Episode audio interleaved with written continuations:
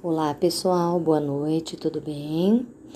É, hoje eu trago para vocês nesse episódio do podcast para o primeiro semestre um tema muito importante é, que vai falar sobre interdisciplinaridade. Apesar de ser um nome bem comprido, ele não é tão difícil de compreender. E é uma, um termo que nós vamos falar bastante no decorrer da nossa disciplina. Juntamente a esse podcast que vocês estão ouvindo, eu vou compartilhar, lá no portal da Unifap os slides da nossa aula. Então, todo esse conteúdo que nós vamos discutir hoje, vocês vão poder acompanhar através do slide. Então, vamos lá, vamos primeiro começar a entender o que significa essa palavra, né? Interdisciplinaridade. Bom, vamos dividir ela ao meio: inter e disciplinaridade. Disciplinaridade tem a ver com as disciplinas que fazem parte de um componente curricular na escola. Por exemplo, português, matemática, ciência, história, geografia, química, inglês, física e assim por diante. Tá? Então, disciplinaridade são disciplinas. Inter Inter quer dizer uma comunicação entre elas. É como se todas elas se conversassem. Você deve estar se questionando assim: nossa, Fabiane, mas português conversando com química? Inglês conversando com história? Sim, e nós vamos explicar o como, tá? Lembrando que a nossa disciplina é arte e expressão. Então, essa palavrinha arte vai ser a pacificadora entre, entre todas essas disciplinas. Vai ser a ligação entre todas essas disciplinas. Então vamos lá. Então, o que, que é interdisciplinaridade? É uma palavra que nós usamos que significa comum a duas ou mais disciplinas. Significa que nós relacionamos os conteúdos de várias disciplinas para aprofundarmos um conhecimento, tá? E quando nós falamos de interdisciplinaridade, nós envolvemos uma equipe de professores, um grupo de professores. Vamos dar um exemplo para ficar mais fácil. Vamos supor que eu sou professora do quarto ano do ensino fundamental e lá eu dou aula de português, de matemática, de ciências, de história, de geografia e de arte. Junto comigo, eu tenho uma professora que dá aula de inglês e temos um professor que dá aula de informática. Tudo bem? Então, nós somos em três professores. Vamos supor que eu pense numa atividade, numa atividade comum e que ela tenha que ser trabalhada em todas essas disciplinas. Vamos pegar, por exemplo, meio ambiente, poluição do ar. Então, vamos supor que a nossa coordenadora disse para a gente assim: olha, vocês vão ter que montar uma atividade que fale sobre a poluição do ar, mas eu quero que vocês levem esse tema poluição do ar entre todas as disciplinas. Então, poluição do ar vai ter que ser falado em português, matemática, ciências, história, geografia, inglês, física, química e assim por diante. Isso é interdisciplinaridade. Fabiane, como que eu faço isso? É fácil. Vamos pegar o exemplo então, poluição do ar. Em língua portuguesa, eu posso trabalhar com textos e interpretação de textos sobre o assunto poluição do ar. Matemática, eu posso trabalhar com gráficos, países que mais poluem, né? O quanto essa poluição cresceu de anos anteriores para a atualidade, então eu posso trabalhar com porcentagem, com gráficos. Ciências, eu posso trabalhar o que causa a poluição do ar, o que eu posso fazer para melhorar a poluição do ar. Em história, eu posso estudar como foi a evolução dessa poluição, como ela era anos atrás, o quanto ela atingia, como ela está hoje, o quanto ela é poluente, quantos países estão poluídos. Então a gente pode fazer uma cronologia disso. Geografia, a gente pode trabalhar com os países, com os continentes, com o próprio planeta, como está essa poluição no planeta e assim sucessivamente. Isso é interdisciplinaridade, é quando as disciplinas diferentes elas conversam o mesmo assunto. E aí a gente pega o nosso assunto arte, porque a arte ela tem esse poder de ligar uma disciplina a outra. Quando eu falo de teatro em português, é uma arte. Quando eu falo de montar um gráfico, é uma arte, é uma arte visual. Quando eu levo para ciências trabalhar com reciclagem, é uma arte visual. Quando eu levo para geografia fazer uma maquete da poluição do ar, é uma arte. Então a arte, ela é um instrumento que eu posso usar em qualquer disciplina. Por isso que a interdisciplinaridade acontece utilizando a arte. Então nós dizemos que arte ela é integrante e integradora. Vamos entender isso. Ela é integrante. Por que ela é integrante? Porque ela é uma disciplina, tem uma disciplina na escola que se chama arte e que faz parte do componente curricular. Então ela é integrante, ela faz parte do componente curricular. E ela é integradora. O que, que é integradora? Ela consegue amarrar, juntar todas as disciplinas, como eu expliquei agora há pouco. A arte ela consegue ser integradora porque ela consegue agregar matemática, ciências, história, português, educação física. Ela consegue fazer um elo entre essas disciplinas. Então, ela é integrante e integradora. Olha que interessante. Isso vocês vão encontrar lá no nosso slide. Lá eu explico integrante como faz parte de um currículo acadêmico e integradora como uma união, uma integração dos conteúdos.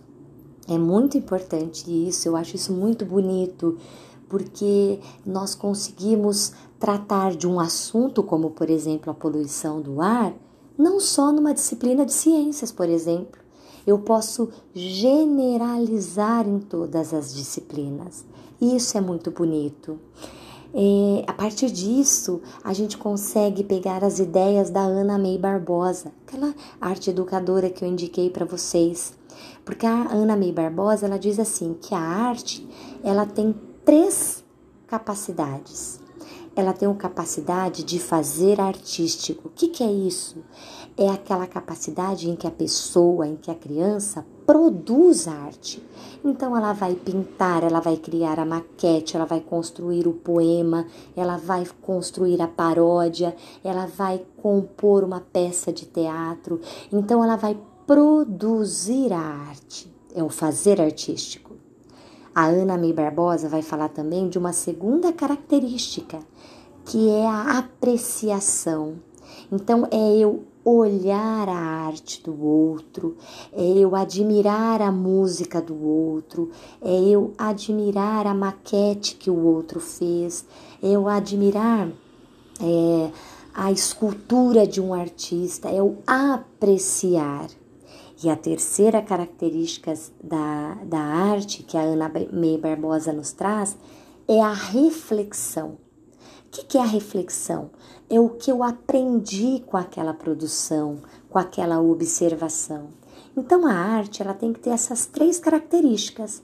A arte a gente tem que fazer, a gente tem que apreciar e a gente tem que refletir, conhecer ir além do que os nossos olhos enxergam. Isso é muito importante. Nós vamos voltar a falar disso nas nossas outras aulas e futuramente em outros semestres também. Mas essas ideias da Ana May Barbosa é importante que fique bem claro o produzir, que é o fazer, o apreciar e o refletir, ok? Dando continuidade, é, acho que vocês se lembram que nós falamos dos parâmetros curriculares nacionais, que é uma espécie de livro que nós temos e que regem as disciplinas escolares. Então, nós temos um especificamente de arte, e lá neste livro, nesse parâmetro, vai ter o assunto interdisciplinaridade. Então, por exemplo, nós temos lá na Lei 9394 do ano de 1996, a disciplina de educação artística vai se tornar arte, vai ganhar um novo nome, arte. E dentro dessas disciplinas, o objetivo é desenvolver as habilidades do conhecimento. Então não é mais fazer arte por fazer, é fazer arte por fazer, por apreciar e para refletir. Isso em todas as disciplinas. Aí a minha aprendizagem se torna mais significante, mais importante. Então a gente deixa de fazer arte só para uma data comemorativa. Ah, eu deixo de fazer a carinha do coelhinho da Páscoa para as crianças irem pintadinhas embora só por fazer. Não. Vamos entender então essa festividade? Vamos pegar a Páscoa que está se aproximando, né? Não vai ser possível, acredito, que fazer essa atividade presencialmente com os nossos alunos por conta dessa pandemia em que nós vivemos. Mas se as crianças estivessem na escola hoje, elas estariam fazendo coisinhas para Páscoa. É errado? Não, gente, não é errado. Mas o que está errado é o como eu estou fazendo. Eu estou produzindo? Estou. Estou fazendo o ovinho da Páscoa, estou fazendo a carinha do coelho, estou pintando a carinha da criança de coelhinho, estou fazendo. Mas eu estou deixando para trás duas coisas importantes: o apreciar o assunto e o refletir sobre o assunto. O que eu sei da Páscoa? O que eu sei da história da Páscoa? Por que, que tem o coelho como o coelho da Páscoa? Por que, que se ganha ovos de chocolate? Vamos além dessa carinha pintadinha? Vamos nos aprofundar nesse assunto? É por isso que eu sempre bato na mesma tecla. Para nós irmos além, para nós colocarmos as ideias da Ana May Barbosa em prática, nós temos que conhecer que dominar o conteúdo. Para isso, a capacitação do educador é importante. Então, a gente pode pegar, por exemplo, esse assunto Páscoa e levar para o português, uma interpretação de texto, uma peça de teatro, uma música que eu ouço a gente pode levar para matemática. Então a gente pode entender quantos ovos são feitos, quantos ovos são vendidos, quantos ovos o coelho, eh, perdão, quantos ovos, quantos animais botam ovos, como são chamados os animais que botam ovos, quanto tempo demora para os animais que são ovíparos eh, eh, chocarem os seus ovos levar para ciências quais são os animais que botam ovos, é, como chamam esses animais, que no caso são ovíparos, é, por que, que o coelho, se o coelho não bota ovo, o coelho é um mamífero. Então, a gente pode levar essas discussões para as outras disciplinas. Isso é se aprofundar, é apreciar, é refletir. E a gente tem que sempre é, pensar a disciplina de arte como integrante e integradora, mas que ela também tem objetivos próprios. Quando eu trabalho arte, não é só para pintar a cara do coelho, não é só para pintar a bandeira no dia da bandeira ou no dia 7 de setembro. A arte, ela tem as suas características, os seus objetivos na disciplina. Ela tem o objetivo de expressar e se comunicar. Lembra no início das nossas aulas que eu disse que toda vez que a gente faz arte, a gente expressa um sentimento? É isso. Quando eu expresso meu sentimento, eu estou expressando para alguém apreciar e refletir. É interagir com diversos materiais. Quando a gente fala em arte, não tem que ser só a arte da pintura de uma tela. A arte ela tem que ser o desenho, a maquete, a colagem de fotografias, o mosaico, tá? Então, diversos materiais compondo essas atividades. Quando a gente fala em arte, a gente tem que pensar que a arte é o construir uma relação de confiança em quem está produzindo a arte. Se eu produzo a arte, eu estou produzindo para alguém apreciar. Então, essa autoconfiança tem que existir. Compreender a arte como uma parte histórica da nossa cultura. Então, nós recebemos essa informação sobre a Páscoa. Então, vamos conhecer a história da Páscoa, a cultura de outros povos sobre a Páscoa. Vamos pensar em diversas histórias, diversas culturas. Isso é apreciar, isso é refletir. Vamos compreender essa relação do homem com a realidade, compreender as produções artísticas que o homem produz. Isso é fazer arte, isso é entender arte. Os PCNs, os Parâmetros Curriculares Nacionais, vão nos afirmar que a arte tem que ser isso.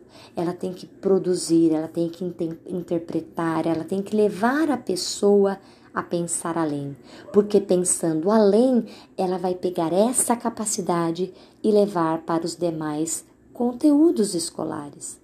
Eu quero que o meu aluno interprete um problema de língua, de matemática, né? um probleminha de, de multiplicação, divisão, fração, porcentagem.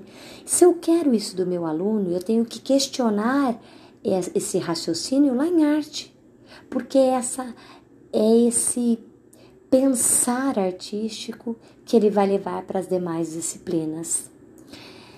Outras possibilidades que a gente pode trabalhar em artes é português, educação religiosa, história, educação física. Então a arte ela possibilita caminhar por todos esses componentes. Então é importantíssimo que essa comunicação aconteça e a arte ela é capaz de unir essa comunicação, de fazer esse elo entre as disciplinas. Então isso é a interdisciplinaridade. Eu espero que tenha ficado claro o nosso conteúdo. Caso vocês tenham alguma dúvida com os slides e com o podcast, estou à disposição. A partir deste conteúdo, é só vocês realizarem a atividade que vai estar lá no portal para vocês essa semana. Bom estudo e espero que eu tenha sido clara e que possa ter contribuído com vocês. Um abraço e até mais.